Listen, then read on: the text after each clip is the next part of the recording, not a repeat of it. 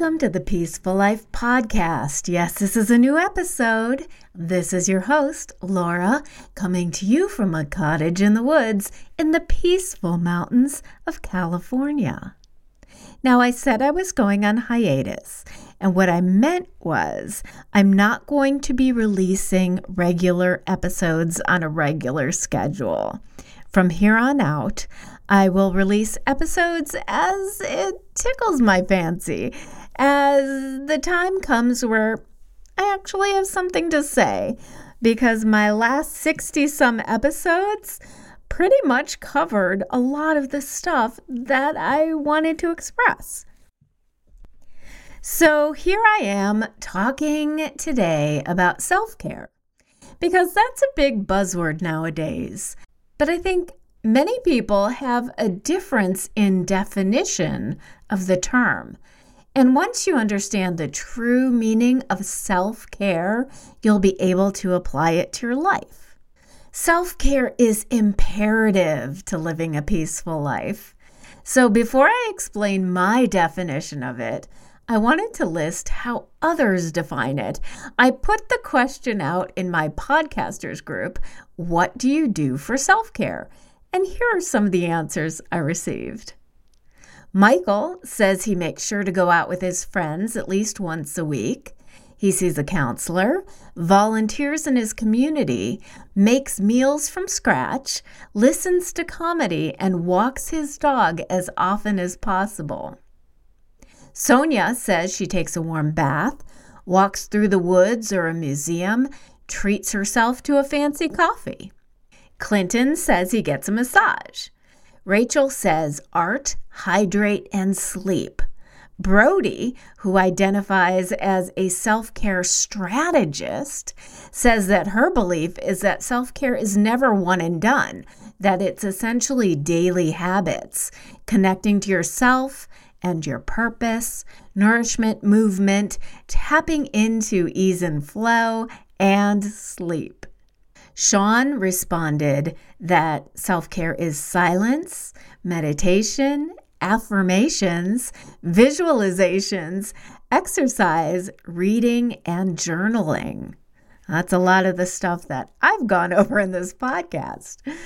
Jenny says she works on a balance and listens to her system. If she feels off, she asks herself, Have you showered, eaten, drank water, or taken a walk? She prioritizes water activities, entertainment, and creativity. And she says number one is to let others' drama go. I like that.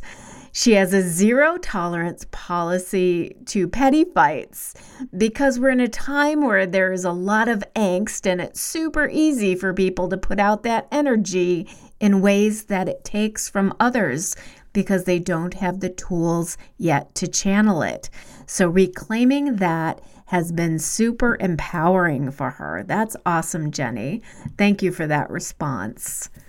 Sophia says taking time to eat, sleep, and relax every day.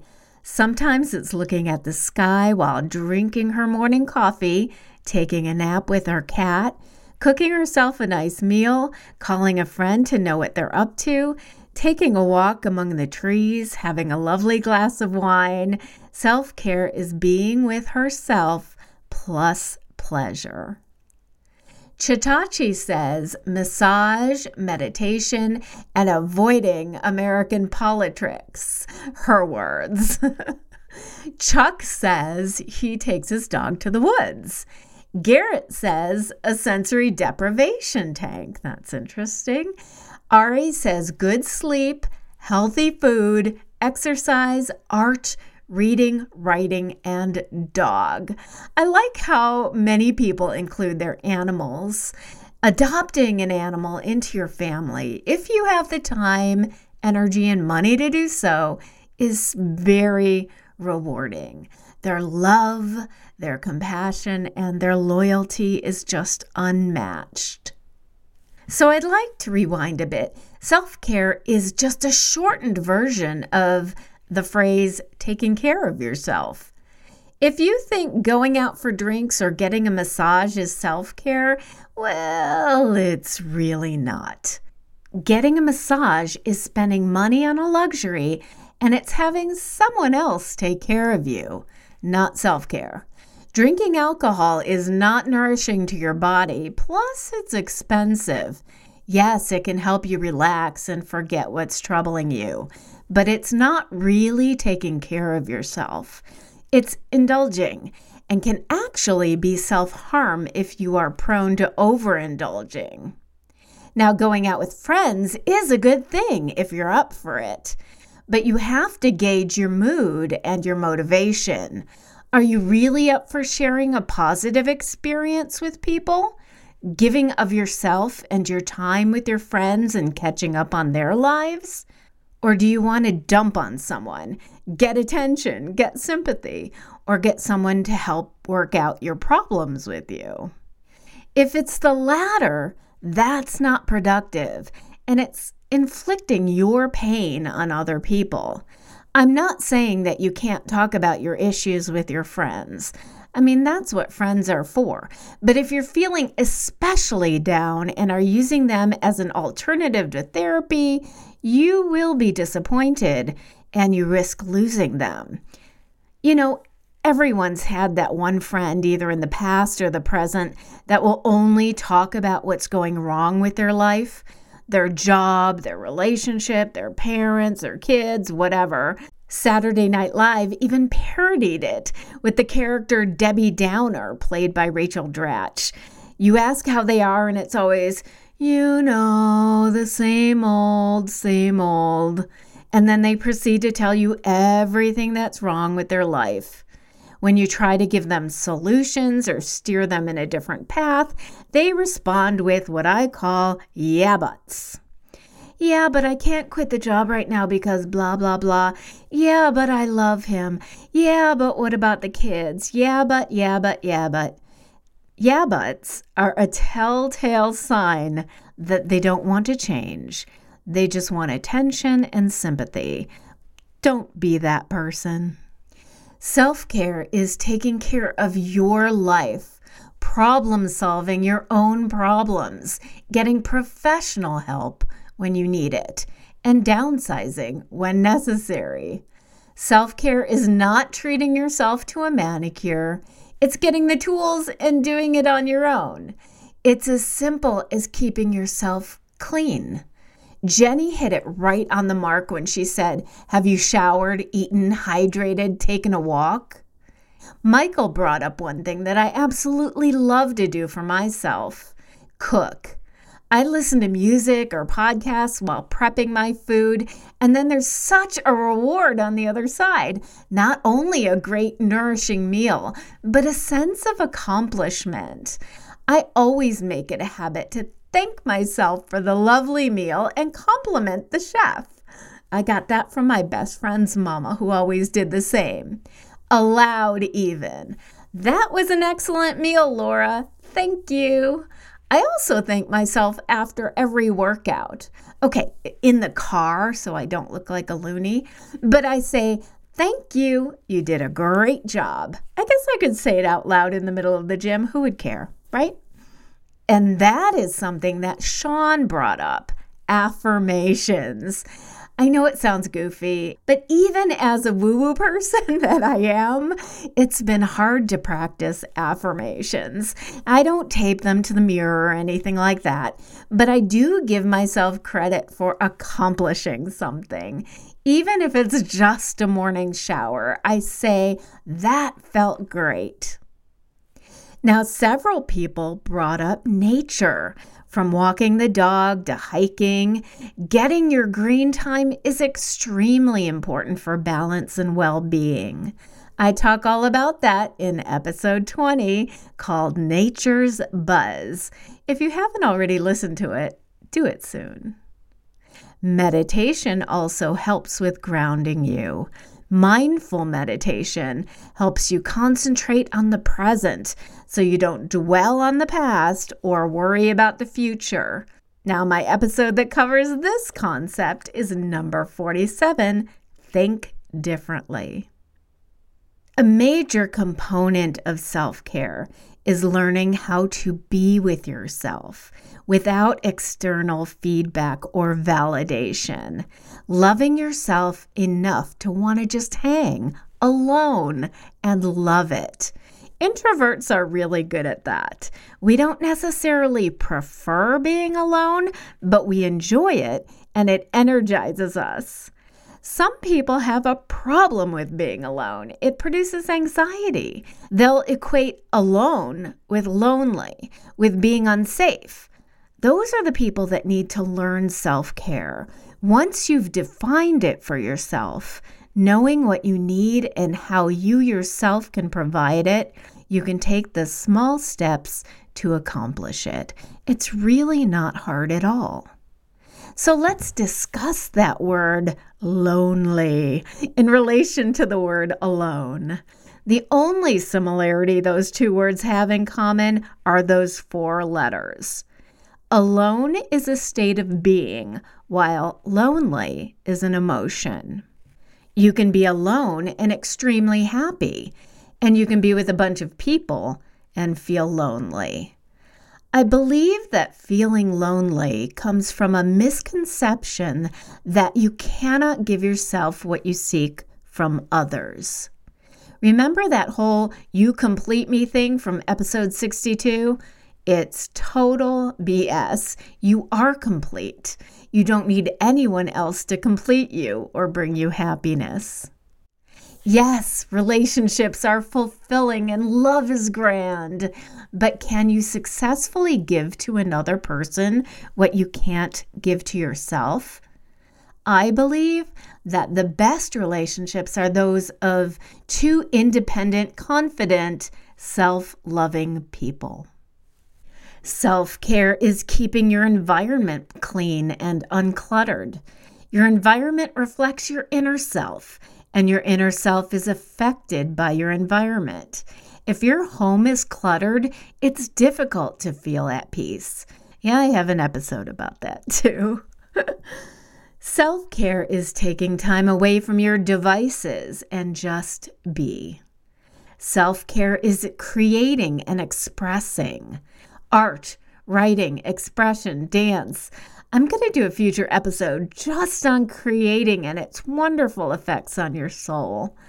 I create in many ways. I've written music, articles, books, I do photography, podcasts, and even programming is creating. Creating something from nothing is incredibly fulfilling, and it can help with your emotions, trauma, and your overall spirit. In fact, when I get down, it's usually because I haven't done any creating lately. Make sure that you start creating something, even if it's just picking up a coloring book and markers or a pair of knitting needles and yarn. It doesn't have to be for anyone else, just yourself. Find a hobby. As long as it's safe and healthy, a hobby can immediately lift your spirits and enhance your life. Self care is getting enough sleep. I'm getting better at that, recognizing what habits and foods contribute to a bad night's sleep and then changing those habits. Sleep is underrated. Self care is not a shopping spree or buying yourself things. Things are not self care. Vacations can be self care if and only if you can afford them and you're not putting it on a credit card to pay off later. In other words, don't confuse self indulgence with self care. Ask yourself is this detrimental to my life in any way? Is it nourishing your body or not?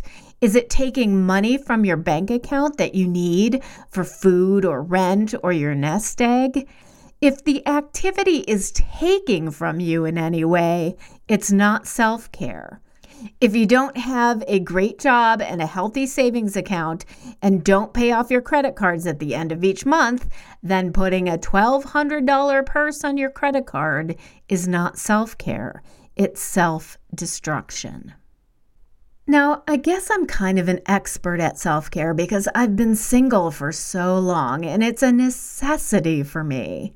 So I'm sure it might be more difficult for those of you who are partnered and are used to caring for each other and having someone there to care for you. But even if you're in a relationship, try to practice self care as much as you can. Be self reliant because you never know when and if you'll have to be alone at some point. And then you want to know that you're in the best hands possible. When I broke my arm in December, a friend texted me on my way back from the ER, quote, "You should get a milkshake on the way home." unquote.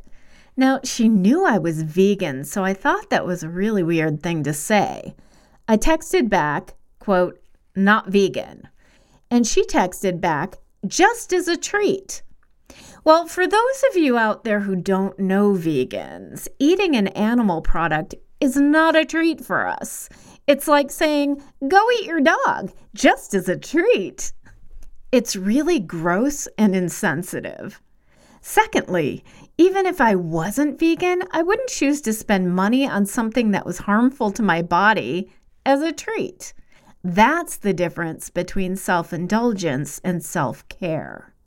What I needed was to go home, prepare my house, and adjust my schedule and review my wardrobe so I could live with one arm for the next two months. That's what I needed, and that's exactly what I did. That made me feel better. I cared for myself. And last but not least, here's a secret that will contribute greatly to self care. And it might seem incongruous, giving selflessly to others.